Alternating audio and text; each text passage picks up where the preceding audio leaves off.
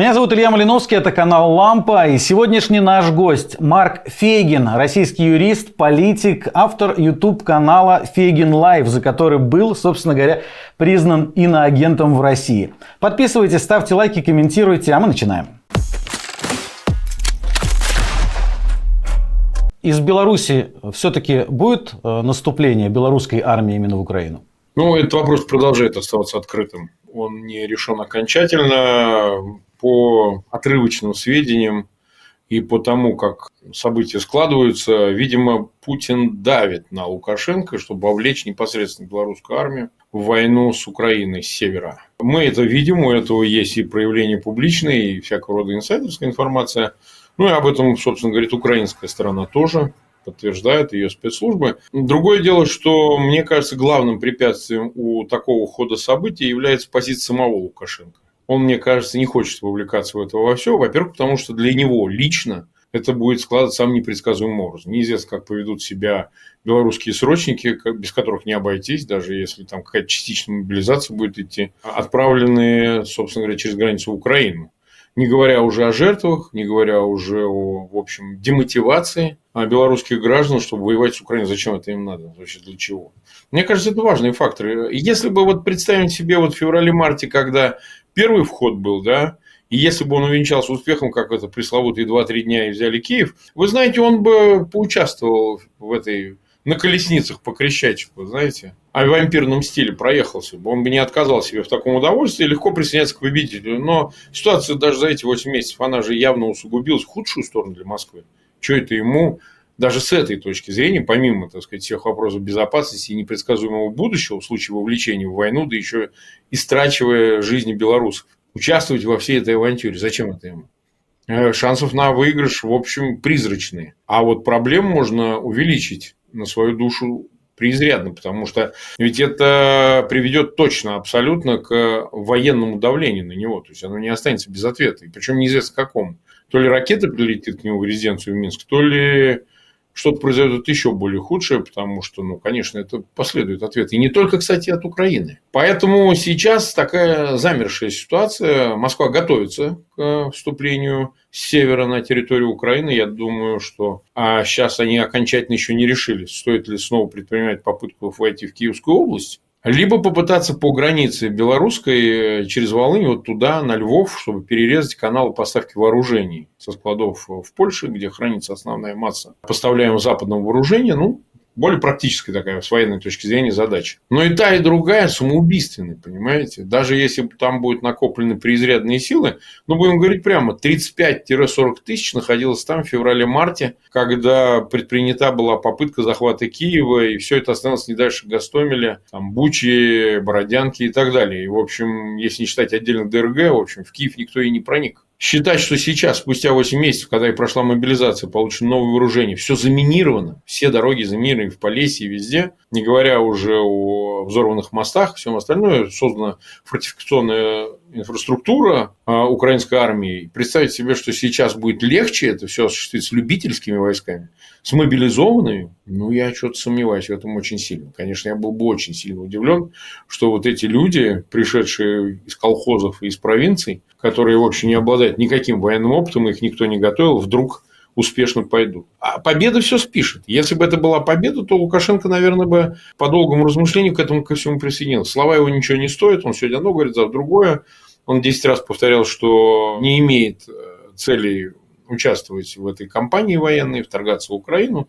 Одновременно с тем он то и дело заявляет про то, что готовится удар, теракт со стороны Украины и Запада и так далее. То есть, как хочешь, можно трактовать в разные стороны. Объясняется это тем, что он хочет угодить, во-первых, Путину, не раздражать его чересчур, а с другой стороны остаться на своей позиции как бы не, такого нейтралитета. Хотя мы понимаем, что уже а, остаться в стороне не получится. С территории Беларуси фактически велась война все эти месяцы особенно в первой фазе, когда была предпринята попытка после 24 февраля захватить Украину с севера. Вот. И поэтому ответственность он в любом случае несет. Но это следующий шаг и очень такой, знаете, необратимый вовлечься в войну непосредственно. Поэтому пока этот вопрос остается открытым. Ну, а если это все-таки произойдет, Украина а, ударит по белорусским военным объектам? Я просто убежден, что да.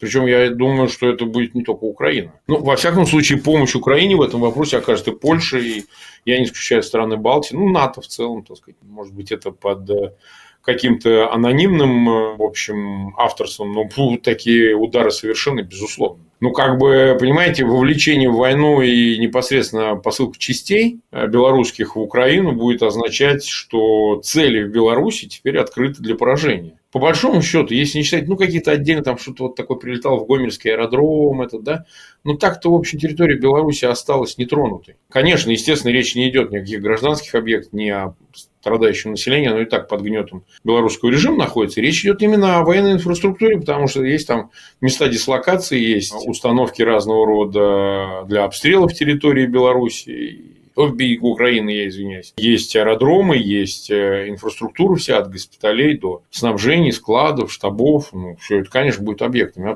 объектами воздействия, конечно, не всякий сомнений. А это правда, что если в случае наступления с территории Беларуси Украина может э, за пару дней дойти до границы с Литвой? В принципе, в зависимости от того, как будет складываться ситуация, такое не исключено. Ну, я не предрешаю за генштаб э, ВСУ, естественно, как вы понимаете, я не военный эксперт, я не претендую на это. Ну, даже обывательская логика подсказывает. Ну, раз так складывается, нельзя же вечно жить с угрозой с севера. Ну, и без того с трех сторон окружена Украина. То есть, когда-то этот вопрос надо решать. Причем, ну, мы же понимаем, отдаем себе отчет, что причина этих бед, она в диктаторе Лукашенко, который фактически отдал под оккупацию территории независимой суверенной Беларуси. Но она оккупирована де-факто сейчас Россией. Да, то, что там он отдельная отдельным образом проявляет себя как э, узурпатор внутри самой Беларуси и, в общем, стремится сохранять свою независимость. Это независимость не страны, это независимость клана Лукашенко, да, его режима, его окружения. Да, ну, они хотят быть а, автономны. Но по существу, конечно, на сегодня Беларусь это оккупированная территория, это надо прямо говорить. Поэтому, конечно, избавиться, избавить белорусский народ 9-миллионный от режима Лукашенко – это способ обеспечить безопасность и Украине самой. Понимаете? Вот вспомните, в августе 20-го он Гордон давал интервью, Лукашенко сказал, никогда, пока я президент, никогда на территорию Украины не ступит нога никакого оккупанта, через нас никто не пройдет. Ну, я вольная интерпретация, но смысл именно такой. И что? Чего стоит его слова? Чего стоит его гарантии? В этом смысле у Украины развязаны руки. Я думаю, что, конечно, это был бы идеальный вариант развития событий, если случится что. Я, конечно, не желаю этого никому, ни белорусам, ни украинцам. Но если так случится, то тут, я думаю, такой шанс, который за почти три десятилетия выпадет избавление белорусского народа от этого всего, я думаю, надо воспользоваться. А Лукашенко есть еще что терять? Ну, скажем так, а, то, что мы понимаем, он не хочет терять власть. Даже ту минимальную в зависимости от того, как, э, как эту власть ему разрешает иметь сама Москва, туда он теряет власть, и он, понимаете, как э, может потерять жизнь. Вот что. Вот представьте себе на секунду, давайте среконструируем ситуацию, что э, это все будет сопровождаться еще и участием во вступлении на территорию Беларуси какого-нибудь полка Калиновского. Или комбатантов там, белорусов, да, плюс каких-то партизан, плюс какие-то там группы. Безусловно, им будут приданы и, и украинские части, само собой. Вот попадет он в руки базы там, полка Калиновского.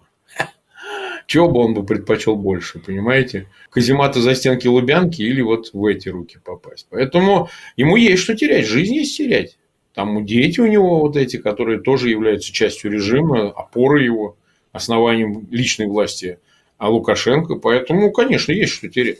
И я думаю, он из этого исходит, что его физическая гибель – это конец вообще всего. Всего его клана, его детей, его окружение, все эти люди, скорее всего, погибнут. Я что-то с трудом себе представляю, что кто-то из них выживет. Кстати, вот для этого есть абсолютно юридические основания, поскольку он сам сохраняет смертную казнь в качестве меры. А уж то, что они совершили, там на 10 смертных казней хватит. А в стримах с Арестовичем вы э, часто говорите о том, что э, уже все предрешено, да, что Россия проиграла, Украина выиграла, это вопрос только времени. Время идет, причем уже много времени прошло, но ничего не заканчивается. А, так все-таки это правда или это попытка подбодрить или, или что-то еще? Да нет, ну это все вместе, конечно. Никогда не бывает это по отдельности. Но с другой стороны, видите, ведь есть объективная реальность. Она же не является реконструкцией нашего воображения или желаний. У Москвы был шанс провести блицкрик захватить Украину и расправиться с помощью карательных мер с нацией, с украинской нацией. Ну и что? Они этого не сделали, они этого не смогли сделать. И все, что они делают в продолжение этой цели, да, без уже надежды на захват всей территории Украины, это попытка, в общем, уничтожить украинскую нацию. Пока она не уничтожена, цели этой так называемой спецоперации не достигнуты. Конечно, это все может растягиваться. Конечно, конечно, это может идти достаточно долго. Но смотрите, победить теперь надо не только Украину, но и поверивший в Украину Запад. А это более сложная задача, не такая простая. Сколько бы ты мобилизаций там не проводил, частичных, всеобщих, поди-ка победи Запад. Вот они говорят, мы воюем с НАТО. Ну, идите, победите НАТО. Какие вопросы? Вот сейчас они в Румынии проводят учения. Они сейчас там находятся. Вот это 101-я легендарная дивизия их. 4,5 тысячи человек. Подите, нападите. Давайте. От Приднестровья рваните туда через Кишинев к румынской границе. Вы же хотите повоевать с НАТО. А мы посмотрим, чем это закончится. Поэтому на самом деле победить им придется, поскольку они сами пригласили на эту войну коллективный Запад, им придется победить всех. А у этого шансов, знаете, не так, чтобы сильно много. Поэтому э, здесь нужно все время оговариваться, что не Украина как бы должна быть побеждена, а побеждена Украина вместе со своими больше 50 стран-союзниками, военными союзниками, военно-политическими союзниками, по сути, странами НАТО. И вот эта задача, она нерешаемая, в принципе нерешаемая. Знаете, как классики марксизма, ну, к которым, как вы понимаете, я отношусь известно как, но тем не менее говорили, что народ победить нельзя. И Маркс это повторял на разные лады, ну, вслед за всякого рода значимыми лицами историческими. Но народ же действительно победить нельзя. Ты должен его уничтожить.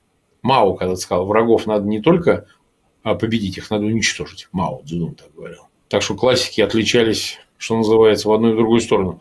Но так им не удалось уничтожить именно украинскую нацию. Более того, они ее укрепили. И даже то русскоязычное население, которое, ну, будем говорить так, в принципе, мало что умело против русского языка, какой-то формы интеграции с Россией, ее не осталось. Она близка к погрешности. Ну, сколько? 0? 0,1? То есть, ничего не осталось. Осталась украинская нация в сухом остатке. Победить эту, эту субстанцию невозможно абсолютно. Ее можно уничтожить, да. Если всех убить или там, детей перевоспитать, отказать в родном языке, ну, наверное, это можно задача на десятилетия. А вот победить э, ее как таковым образом, да, на поле боя, потом, так сказать, установить свою власть, нет. Мы до войны это говорили, я вот это говорил до войны, можно посмотреть мои стримы, и Арестович то же самое говорил. Я не имею никакой задачи создавать нарратив какой-то специальный такой, знаете, ободряющий. А Арестович, он мотивирован на это, конечно. А что же, он должен говорить, мы все погибнем, нам конец? Так что здесь есть элемент вдохновения, такой inspire, знаете. Надо воодушевлять людей, а не наоборот вводить их в тоску, в уныние. Пьянковский говорил, что э, Лукашенко может стать румынским королем Михаем, который э, предал э, Гитлера, кинул, скажем, Гитлера. Да? А, так все-таки Михай или Муссолини? Да нет, конечно. Ну, Муссолини тут сравнение какое, там уже тоже был э, король, ну вот. Ну, не-не-не, я тут с Пьянковским не согласен. Шансов у Лукашенко этого нет. Лукашенко может засуетиться в какую-то минуту, когда он увидит падение на своих глазах Путина. Он попытается стать Михаем, но судьба его ждет уже Муссолини. Можно ему даже подыграть, пообещать. Это допустимо. В такой масштабной войне в Восточной Европе с таким количеством жертв, издержек, планов, предательств, можно пойти на то, чтобы ему что-то пообещать, а потом его кинуть. Потому что здесь, знаете, циничный должен быть подход. Надо избавить белорусский народ любыми путями от всей этой, в общем, от всего этого наваждения. Поэтому он может засуетиться. А почему нет? Вы помните, сколько кульбитов он выкидывал за эти там четверть с лишним века? То он был один, то другой. Лукашенко 2015 года, да, когда он, значит, наберет политзаключенных, поторгуется, выпустит политзаключенных, проведет выборы, а тут, представляете, он мог бы ровненько пройти через эту ситуацию, но, понимаете, все дышало войной. Уже в 2020 году дышало все войной. Только тогда были ощущения, что объектом этой войны может стать Беларусь, если ее э, Россия захочет аннексировать быстрее, аншлюз совершить быстрее, нежели Украина. А уже к э, концу 2021 года, к середине 2021, после первой передислокации войск границы ко второй, уже было понятно, что объектом первым станет именно Украина. Потому что Путин считал, что Беларусь уже в кармане, там ничего не надо делать. Она и так уже вся наша. Если будет Лукашенко артачиться, то его просто сами уберут. Поэтому все-таки судьба Лукашенко, я все-таки глубоко убежден, Муссолини. А вот непонятно, кто будет Клара Питачи у него. А зачем россияне запустили этот бред про грязную бомбу в Украине? Я полагаю, здесь несколько причин, комплекс причин. Первое, я глубоко убежден, это вечное их стремление к казус белли. Давайте придумаем провокацию, обоснуем свое, свою эскалацию, там, доведение до чуть ли не ядерной угрозы применения тактического ядерного оружия, обосновав это ответным на какие-то угрозы в свой адрес какая-то грязная бомба, где она, покажите, продемонстрируйте, доказательства продемонстрируйте. Ну, логично, да? Как это, что это. А вот, это не обязательно. Главное, говорите. Вот они говорят, и, в принципе, если вдруг им, это не, уже не решенный, может быть, вопрос, но если вдруг понадобится обосновать тактический ядерный удар, ну или в более лайтовой версии провести в Баренцевом море испытания, например, где-нибудь, на новой земле, как раньше проводили, испытания сейчас запрещены ядерного оружия. Скажут, ну а как же мы не будем проводить испытания? Вы же видите, что творится, грязная бомба и все такое. Сегодня Путин, по-моему, уже заявил о грязной бомбе. Я вот сегодня был занят сегодня. Но, по-моему, где-то опять выступал, уже эту балалайку начал поигрывать. А потом смотрите, какая еще вещь. Они сейчас хотят перешибить повестку, в том числе в ООН. Помните, вот еще недавно, несколько дней, какой-то назад, Небензи, представитель России, заявил о том, что если представители секретариата ООН поедут в Киев изучать остатки этих дронов иранских, да, для того, чтобы выводы сделать комиссию о том, чьи это дроны бомбят гражданские объекты, да, ту, ту самую критическую инфраструктуру. Сейчас они вбрасывают, а давайте проводить заседание внеплановое Совет Безопасности, как постоянный член России его инициирует, чтобы перешибить тему дронов. Да, дроны, не дроны, а тут он грязная бомба. Вы видели, что творится, да? Тоже может быть мотивом. Ну и потом, скажем так, э, они же все время перебивают повестку, им же все время надо отводить в сторону. Для чего? Для того, чтобы как-то уравнять. И у них грязные бомбы, и у нас дроны, и у них там то, и у нас это. Мы одинаковые. Давайте сядем за стол переговоров, давайте прекратим огонь, а то дойдет до грязной бомбы. А мы же ответим, у нас же доктринальное отношение. Я думаю, что это вечная попытка, значит, создать э, тему из ничего чтобы, воспользовавшись этим предлогом, решить свои задачи. Ну, правильно, раньше они это говорили в надежде, там, день в феврале-марте, как они говорят, что мы там были готовы к переговорам. Ну, так мы помним, что они требовали. Они же заявляли эти публичные требования. Вот территории заняты наши, Крым, российский статус наш, значит, демилитаризация, отказ от вступления в НАТО, чуть ли там не базы военные создавать на территории Украины. Это же так звучало. Сейчас, конечно, аппетиты поумерились. Но все равно задача не снимается в условиях такого пусть медленного, но наступления ВСУ нужно во что бы то ни стало прекратить огонь под любыми предлогами, заключить соглашение, а потом долго-долго, как с Минским соглашением, 8 лет переговариваться. А да, нет, а территория, а нет, а там русскоязычное население, чей геноцид, кто в Бучу убивал, это не мы убивали и так далее. То есть смутить, вот замутить всю повестку, понимаете, сделать ее непрозрачной. И это типичная, значит, ситуация. Но, повторяю, главная причина, мне все-таки кажется, заключается в том, что они прокладываются на будущее. Если вдруг придется дойти до применения ядерного оружия, то вот, а мы же вам говорили, что грязная бомба. Вы же помните, вот, вот, вот записано. Мы вот звонили вас, предупреждали. Ну, это такой вот предлог для того, чтобы заранее предупредить возможные действия страны, стран НАТО, которые открыто заявили о том, что ответят на любую попытку прибегнуть к ядерному оружию неконвенциональным средством. Поэтому, мне кажется, главная причина в этом. То есть, в принципе, получается, что э, Россия готова к э, использованию ядерного оружия. Но видите как, мы же исходим от безвыходности э, определенного положения, потому что вот мобилизация и попытка вовлечь Беларусь, это были предпоследними средствами Путина. Пока с Беларуси не ясно. Я уже ответил на этот первый вопрос, что мы не знаем, действительно ли Лукашенко готов а, рискнуть вот, направить войска в Украину белорусские и второе, мобилизация. Вот пока на сегодняшнюю минуту, если мы говорим на сегодняшнюю минуту, потому что тут сложно прогнозировать, они говорят, что до 500 тысяч якобы уже забрили. Я не знаю, про, э, верно эта цифра, неверно, они заявляют 300 тысяч. Ну, неважно, хорошо, пусть 300. Могут ли они переломить ситуацию на фронте? Все эксперты говорят, что нет. Что на самом деле это не выглядит так, что просто механическая масса, количество может компенсировать отсутствие качества. Я склонен согласиться с этим, потому что то, что я вижу, кого призывают, я сомневаюсь, что эти люди могут дойти до Киева или там до Львова. Но это я такой, да, это вот мое мнение. А, а представьте себе положение Путина, который вот использовал все, больше ничего не осталось. Ситуация наверняка будет усугубляться и по части отношений к нему там, прежних азиатских симпатизантов, там, Китая. Бог знает, как будет складываться с поставками дальнейшими иранских средств, там, от дронов до ракет Земля-Земля а, и так далее. И что тогда? А что у тебя останется? Отводить войска? Проиграть? Признать? Поражение. Он может прибегнуть к ядерному оружию, к средству, которое будет последним. Это раз. А второе условие, если он будет продолжать контролировать возможность применения. Это тоже, знаете, опция не по умолчанию, не такая константная, постоянная такая, да, что он всегда сможет принять это решение, и это решение его окружение исполнит. Чем больше он, чем сильнее будет слабеть от этих поражений, тем э, больше будет ощущение, что на, не надо этого делать. Потому что оно уже не спасет, а вот бед принесет, необратимых бед для не только Путина, но и его окружения. А он все-таки не может один лично взять, сесть на кнопку и как бы ракета полетела. Это не так работает. Это целая система мер, решений, да, подготовка и так далее. А Бог его знает, как отреагирует Соединенные Штаты. Ну, вот очень резко отреагируют, даже на предупреждение. Они же тоже не, не говорят обо всем алгоритме своего ответа, действий, которые они предпримут. Поэтому риски повышаются, но с другой стороны, еще раз повторяю, это не тот случай, где можно будет остаться нетронутым в результате применения такого ядерного оружия. Потому что так ты воюешь только с Украиной, ну, пусть даже Украина поддерживаемая вооружениями, там, разведданными и консультациями со стороны западных союзников. А так ты встретишься напрямую с западным альянсом. И это может кончиться еще быстрее, чем началось.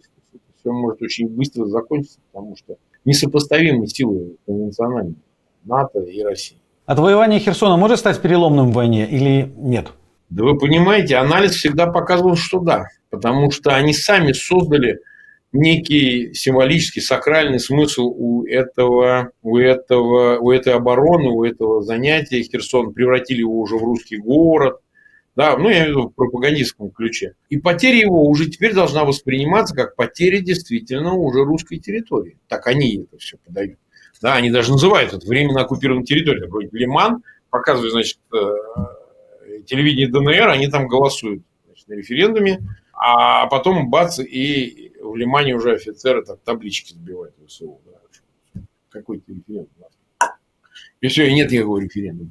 Вот это, конечно, сказывается болезнь, но вы поймите, что Изюм, Балаклея, Лиман, это что-то такое какое-то для русского уха совершенно чужое, непонятное.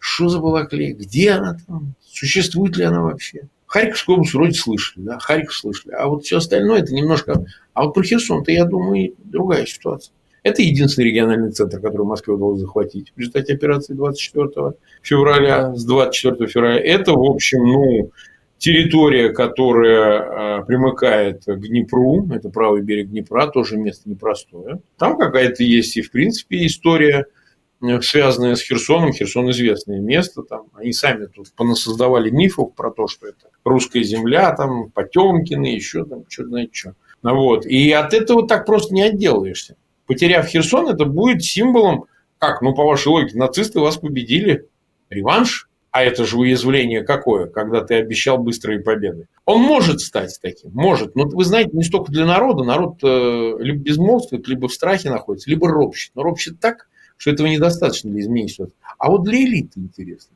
которая тоже сильно зависит от этого всего и несет жертвы не меньше. Я имею в виду материальные жертвы потому что они под санкциями, потому что они замкнуты, запертые вот в системе этой административной, да, зависит от решений Путина настолько, да, и лично, в личном плане, судьбой зависит. Вот это может стать э, такой точкой, когда ну, надо что-то менять. Так нельзя. Потому что, а что дальше? Ну хорошо, а Мелитополь потерять, а Бердянск, а потом еще Донецк, Луганск. Это же продолжится, это же не остановится. А жертв сколько будет принесено? А ради чего все это будет принесено? Поэтому я бы не исключал, но это 50 на 50. Выразимся Самый э, яркий поступок в России во время войны – Пугачева или Шевчук? Я бы сказал все-таки, наверное, это Фейген Марк, который делает эфиры с Арестовичем. Я бы не стал между ними выбирать. Кто больше дно, Хлобыстин или Шнуров? Они друг друга достойны. Кстати, в своей инфернальности, что тот, что другой, с таким модернистским, постмодернистским оттенком, они друг друга стоят. Просто Охлобыстин всегда спишет на свою игру все, что он делал. Кстати, Шнуру гораздо рациональнее. Может, э, хотя оба наркоманы, так что, знаете, друг другу достойны. Путин окончательно аннексирует Беларусь? Он уже это сделал. Здесь нельзя говорить о будущем времени. Просто, знаете как, это не всегда заметно глазу, потому что сознание цепляется за какие-то э, вещи, которые там спасают его, что ну нет, мы еще пока не, под аншлюсом, мы еще вот можем что-то. Конечно, уже он это сделал. А готовы ли россияне к демократическим переменам? Это феномен, это загадка. Мы не понимаем этого до конца. Нам в один момент кажется да, а в другой момент кажется вообще все безнадежно. Так что, знаете, есть даже хотя бы один человек останется, который будет готов к этим переменам, значит, игра стоит свечи. А белорусы?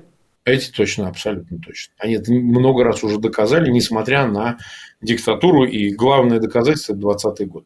Э, Россия распадется на несколько государств полу распадется, и мы до конца не понимаем, какие, но точно абсолютно из распавшихся частей будет та, которая будет напоминать и Украину, и Беларусь. Будет такая. Это шанс для Беларуси вырваться из э, лап России? Ну, это вообще для всех шанс. Для каких-нибудь э, Ичкерии тоже шанс. Для всех шанс. Распад – это возможность переинтегрировать э, огромное это пространство, которое существовало столетиями. Но, опять же, я повторяю, что сама власть российская сделала все для этого. Для этого не надо ей помогать, она сама все это делает. Конечно, шанс. А заберет ли Китай Сибирь, а Япония Курилы? Если все будет идти как сейчас, да. Кто хуже, Лукашенко или Путин? Они друг друга достойны. Я хочу сказать, что они до полного слияния, так сказать, до неразличимости похожи. А Лукашенко и Путин смогут участвовать в выборах 24 и 25 годов? С точки зрения того, как складывается ситуация, этот вариант не исключен, только это выборами не является, это во-первых. А во-вторых, конечно, мы все этого не желаем, лучше бы они сдохли оба в объятиях друг друга. Лукашенко крепкий хозяйственник или кровавый диктатор? Он вообще, по-моему, не хозяйственник, он вообще не сечет. Он довел это народное хозяйство до состояния, которое в колхозе бы его бы, или совхозе, где он там возглавлял, при Сталине его просто расстреляли бы за то, как он вел хозяйство. Поэтому он обычный э, деревенский, деревенский такой плут, который, значит, хитростью добился своего и умеет косить под дурачка, хотя очень хитер, очень хитер. Конец войны или Фейгин становится самым популярным YouTube-блогером э, со 100 миллионами подписчиков? Да вообще, начкать, я канал тут же отдам, мне лишь бы война кончилась. Вы что, это все инструментально. Я к этому на своем шестом десятке, мне 51 год отношусь, знаете, фу, расстанусь, мне вообще это недорого ничего. Поверьте мне, я такое побывал, увидел за свою жизнь. Я в 22 года депутатом парламента стал. Девочки мне трусы в карман засовывали, поэтому мне эта популярность вообще не нужна. Лучше пусть кончится война. Война в Украине – это потому, что Россия империя, и ей все время не хватает территории, или какая-то личная неприязнь к украинцам Путина? Несколько причин. Ну, империя – это самое простое, за что проще хвататься, для пролонгации своей власти. Это вторая причина. Путину нужна несменяемая вечная власть, которая должна подкрепляться неким э, историческим вектором, который всегда имперский. Они от него так и не избавились. Все попытки еще в 90-х годах изменить этот вектор развития, уйти в себя – там здравый консервативный изоляционизм, который предполагал бы вечный мир с соседями и так далее, отвергнуть все наследство советское, его надо было отвергнуть, все, в том числе имперское, советское имперское, надо было отвергнуть раз и навсегда. Этого не было сделано, за это было проще спрятаться. Этим было проще обосновать, почему ты не уходишь от власти, почему ты применяешь репрессии, почему ты, собственно говоря, конфликтуешь с Западом. Ведь конфликт с Западом начался практически с прихода Путина. Да? Но он уже был манифестирован в 2007 году с путинской речи в Мюнхене. Все стало ясно, все, вот он же программу прочертил. А, мы вам не нравимся? Ну, тогда вы пожалеете об этом. Нравимся, не нравимся. То есть, а, это были инвективы ни на чем не основанные. Простите меня, Запад победил в холодной войне и не просто победил своего противника в лице СССР. Противника не стало. Этот колосс рухнул под собственной тяжестью. СССР не стало.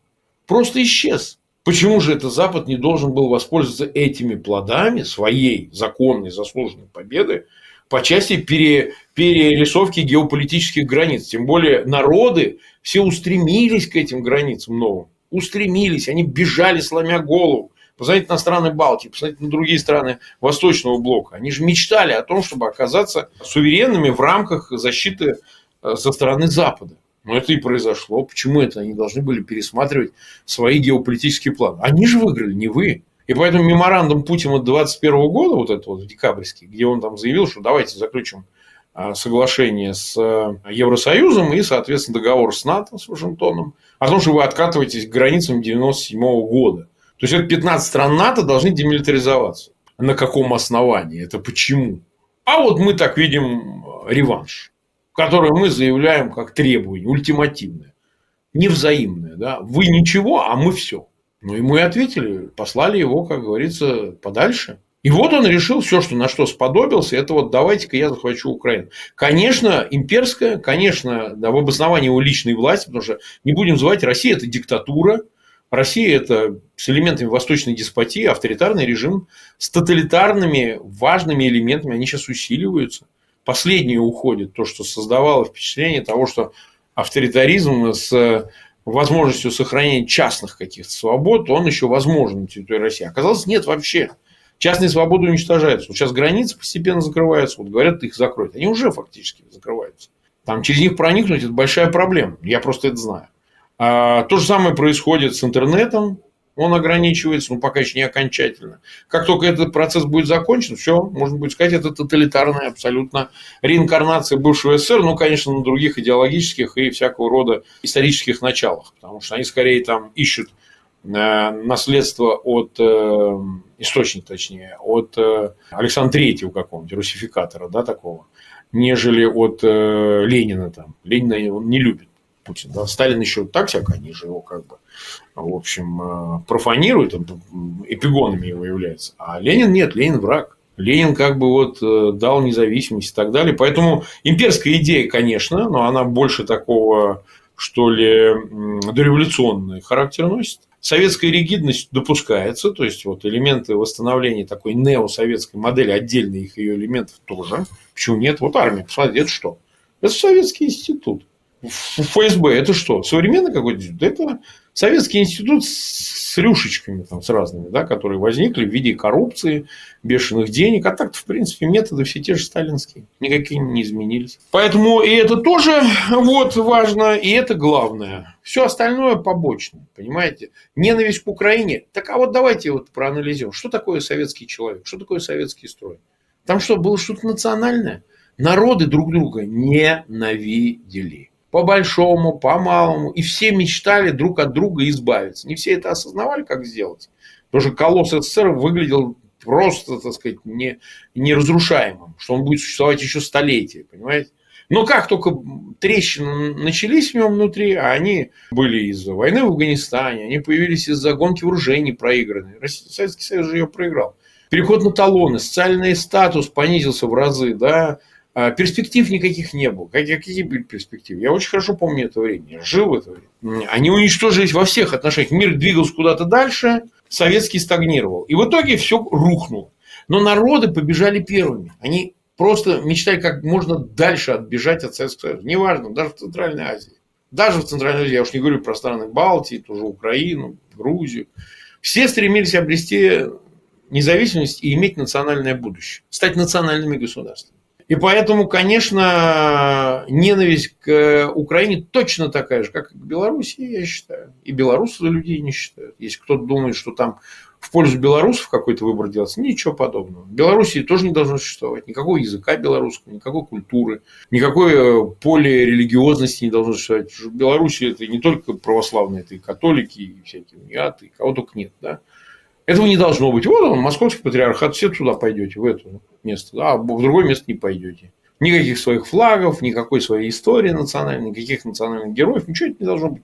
То же самое относится к Украине. Просто там есть еще вот этот элемент, понимаете, послевоенный, с сопротивлением, с такой открытой резистенцией. Так же, как и в странах Балтии, конечно, в той же Литве, но и в Украине это все-таки организованное сопротивление было на западе Украины – ну, его называют бандеровским движением, хотя это не совсем верный термин, потому что там тоже свои крылья были и так далее. Но у Наунсо, УПА и вся эта и политическая, и военная инфраструктура, она воевала там до конца 40-х годов. Ну, активно, я бы сказал, да, там фактически даже до начала 50-х. Но в любом случае это а, является еще одним мотивом, что мы вас додавим. Вот вы возродились, а мы вот этот реванш возьмем. Убьем всех, хоть детей но этого ничего не будет. Так что ненависть к Украине тоже есть. А как так получилось, что э, Беларусь и Россия окунулись в диктатуру, а Украина все-таки вырвалась из этого круга порочного? Я, например, не склонен считать, если в отношении России я еще допускаю дискуссию о том, что ну, там традиция самая негодная у русского народа по части выбора свободы. С Беларусью это произошло все-таки, я склонен думать, а, ситуационно. Очень слабым оказалась общественная организация, которая допустила приход к власти вот этого колхозника. варианты были, и кто бы не остался, даже покойный Шушкевич, вот ничего бы этого не Просто какое-то вот, ну, невезение тотальное. Какое-то прям вот, ну, я бы сказал, жуткое невезение. Как если бы в России пришел Жириновский, но это было бы по-другому, понимаете, а тут пришел тогда Казашский, я вот был депутатом Государственной Думы в этот момент, я помню все эти разговоры, ним смеялись, над Лукашенко. Он там делал какие-то совершенно инфернальные заявления, и все хохотали от него, да. Верили ли, что вот этот э, дятел станет вот диктатором на три долгие десятилетия? Никто не верил. Никто бы вот скажи, никто бы не поверил. Да ладно, что такой ремничий какой-то какое-то невезение, понимаете. В какой-то момент, да, его поддержали. Причем я допускаю, что вот эти разговоры, ставки на Черномырдина, возможно, говорят, на Дом России, возможно, поддержали Лукашенко, дали ему деньжат. Но еще раз хочу подчеркнуть, в общем, в тот момент политический класс самой России не рассчитывал, не хотел, чтобы в Беларуси сложилась какая-то диктатура. Мне так не казалось, понимаете? С целью, что мы ее потом захватим благодаря этому. Было. Ельцин там попытался, сам Лукашенко двигался в эту сторону с этими разбитиями рюмок и так далее. Он, конечно, понял, что в этот момент ему надо прикрыться Россией, доить ее, а, в общем, закроет глаза и Россия в том числе на то, что он узурпирует власть. Он уничтожает оппозицию, убивает людей. Ну, а закроет, он сможет укрепить эту власть. И он оперся, в общем, на... Он создал неосоветскую модель полностью. Не постсоветскую, а неосоветскую. В которой повторил, в общем, все атрибуты умиравшей советской системы, прежде всего те, которые были с утилитарной точки зрения ему выгодны. Ну, например, власть спецслужб, да, силовой аппарат и так далее. Но это не значит, что вот у России, может быть, она и была обречена на путь. Можно. Тоже такой, знаете, вопрос схоластический, со слагательным наклонением. Беларусь точно не была обречена. У Беларуси шанс был. Нужно было проявить э, жесткость, твердость, непреклонность. Я просто убежден, знаете, если удастся избавиться от Лукашенко белорусам, то они любые поползновения будут реагировать настолько болезненно, да, будут убивать. Появится какой-то такой же Нео Лукашенко, просто убьют. После всего, что пережила Беларусь за 30 лет, никто цацкаться больше не будет. Это будет такой, знаете, румынский вариант, только в 10 раз жестче. Потому что пережить такое еще раз ни одному не пожелаешь. Поэтому я убежден, что это воля исторического случая. Карма такой, понимаете? неблагоприятно сложившейся в отношении А так разложить на составляющие можно. Ну да, у Беларуси она была сильнее зависима, чем Украина от России. Да, там и народ жестче был прижат. Да, я сам вот э, детство провел в Беларуси, в Гомеле. Отец мой еврей, мать русская, и, в общем, ну, евреи все вот э, в разных местах Беларуси сосредоточены. Я наблюдал. Беларусь я очень любил, но видно было, что система достаточно крепкенькая, крепкенькая есть советская власть в Беларуси жестче себя вела, чем в других местах. Сравнительно.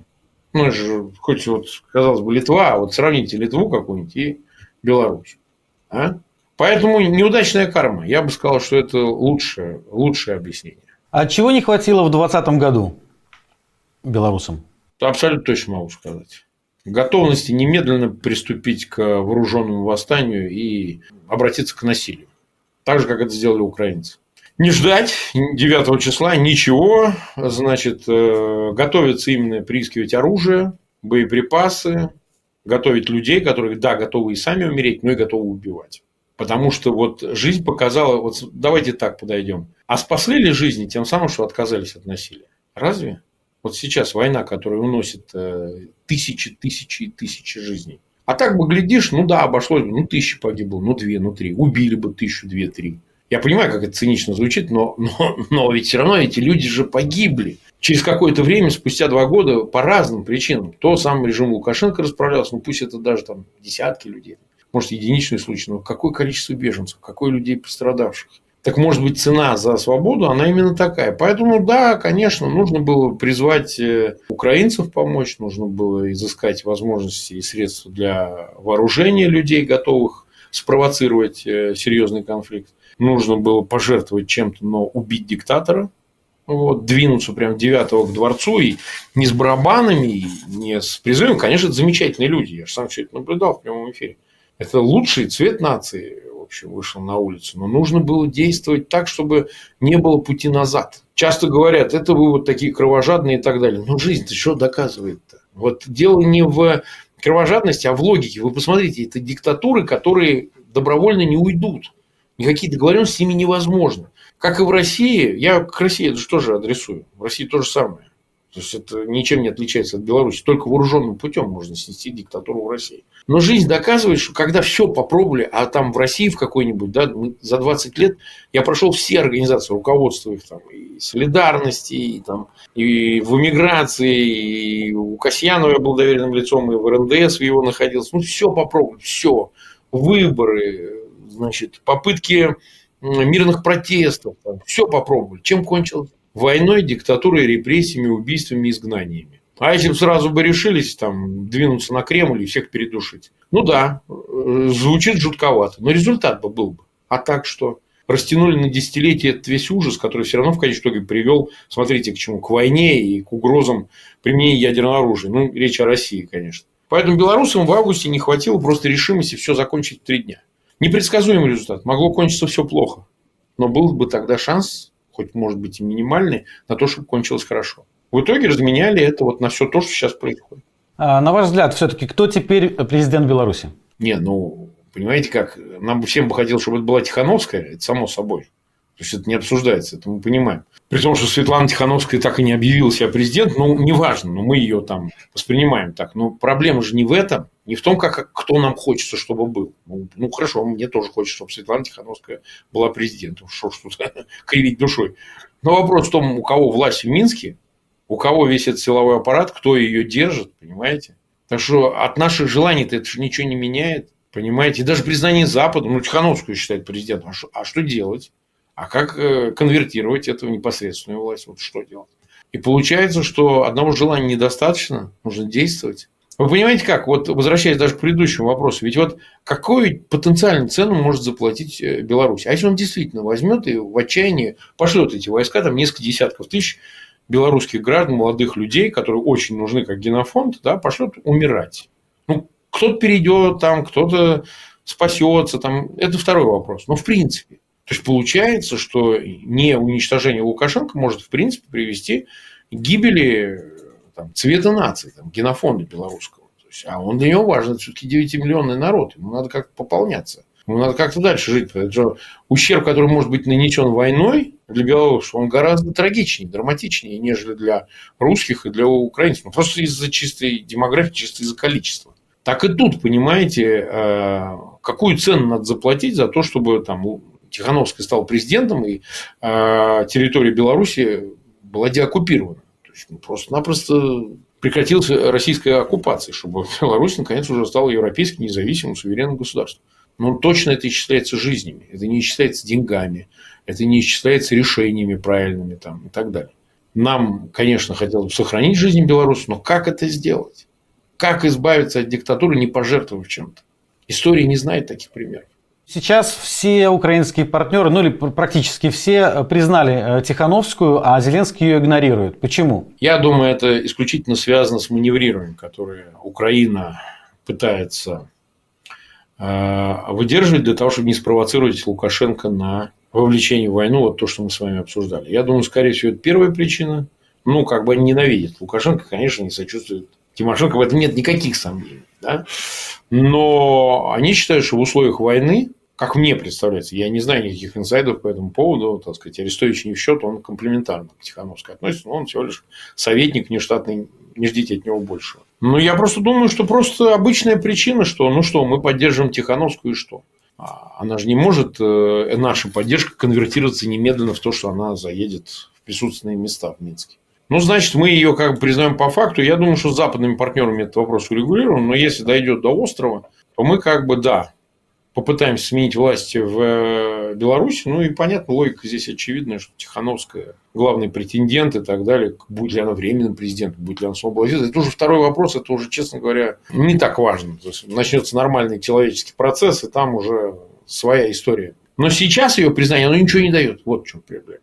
Вообще ничего не дает. Вот если белорусские войска войдут на территорию там, Украины, я думаю, я не исключаю, что все побежит быстрее ее пригласят, она прилетит в Киев, там, ну и так далее. А может такое быть, что сейчас Зеленский э, и Лукашенко ведут некие тайные переговоры? Потому что последний как раз э, недавно проговорился про какие-то там переговоры с СБУ. Я допускаю, что как раз спецслужбы о чем-то общаются. Я этого не исключаю. Я уверен, что такое есть. Но это переговоры не такие, что вы меня признаете и, значит, э, Тихановскую не признаете. Я не думаю, что такие переговоры ведут. Есть позиция Запада. В целом она поддержана и Украиной по нелегитимности президента Лукашенко. Это же официальное решение. Да? Но ведутся переговоры о невступлении в войну, не участии Беларуси. Даются ли им какие-то гарантии? А вот давайте так порассуждаем. Ну хорошо, даются им какие-то гарантии. Ну говорят, ну да, да, мы не будем тебя смещать, не переживай, вот только главное не делай. Да что стоят эти гарантии? Ну так вот. Если Россия падет, если Россия проиграет войну в Украине, чего стоят эти гарантии? Кто их будет соблюдать? Да вы ему говорите, и Запад, я уверен, говорит, да вы ему обещайте, обещайте. А, обещайте, мы ему покажем. Как только вот э, появится возможность, мы ему продемонстрируем, что такое эти гарантии. Я уверен, что, исходя из этой логики, скорее всего, какие-то обещания даются, которые никто не собирается выполнять. Так же, как, кстати, Лукашенко. Украинские депутаты некоторые заявили, что Пол Калиновского а, будет в их глазах, по крайней мере, представлять белорусов. Э, как к этому относиться? Ну, я слышал о каком-то, во-первых, что это как конфликт подается и так далее. Мы же понимаем, разница какая-то есть. Ну, во-первых, я как россиянин вообще не считаю нужно вмешиваться ни в какие выяснения. У меня на канале и Светлана Тихановская, и ее советник Вечерка. У меня на канале представитель полка Калиновского выступали. Я в это не лезу. Да, то есть я в данном случае сторона.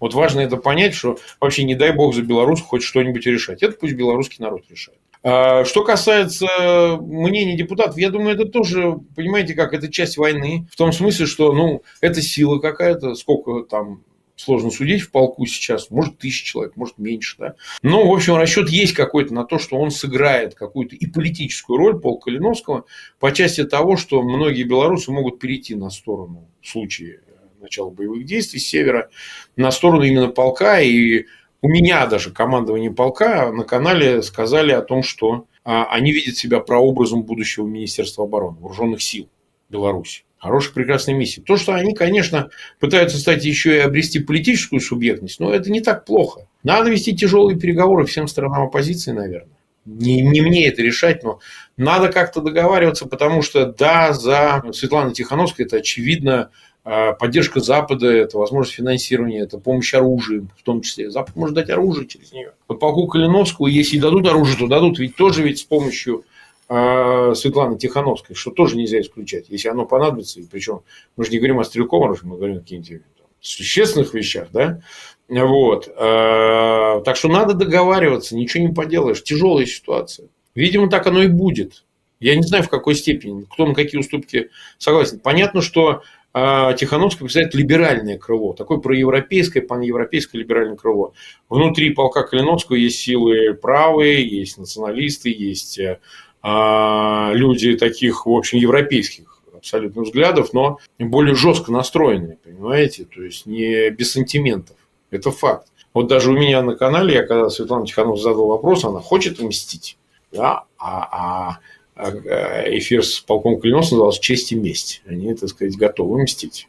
То есть они не собираются оглядываться на то, что там есть правила европейские, давайте гумане, цивилизованнее. А люди настолько выбешены вообще всеми этими десятилетиями, столько потеряли и родину, и, и жизни, кто-то здоровье. Человек, прошедший окрестина, понимаете, вы его хоть что с ним сделаете, вы будете его убеждать, что так нельзя, ничего вы не добьетесь. Ничего вы не добьетесь, этот человек обязательно хочет сатисфакцию, он хочет отомстить. И это нормальное чувство, не надо его мешать. Это нормально. Все разговоры о том, что мы должны быть не такими, как они, люди, пережив такое, должны быть хуже, чем они. Хуже, чем Лукашенко. Понимаете? Поэтому в конечном итоге, я считаю, где-то какая-то компромисс будет найден. Я убежден. Украинцы отделяют белорусов от Лукашенко или нет? Кто как, кто как. Вы знаете, те, кто во власти в политической, я думаю, что они понимают, что к чему, потому что диктатура есть диктатура. Ну, а понимаете как, людей тоже сложно упрекать. Вот они русских ненавидят. Большинство украинцев ненавидят. Там, я вот тоже российский гражданин, и я с пониманием к этому, а как еще они должны относиться? Каждый день кто-то умирает, каждый кто-то близкий погибает, умирает. А лишается дома, крова, бежит, понимаете? Ну, ну ничего с этим не поделаешь. Ну, надо просто смириться, надо понять, что...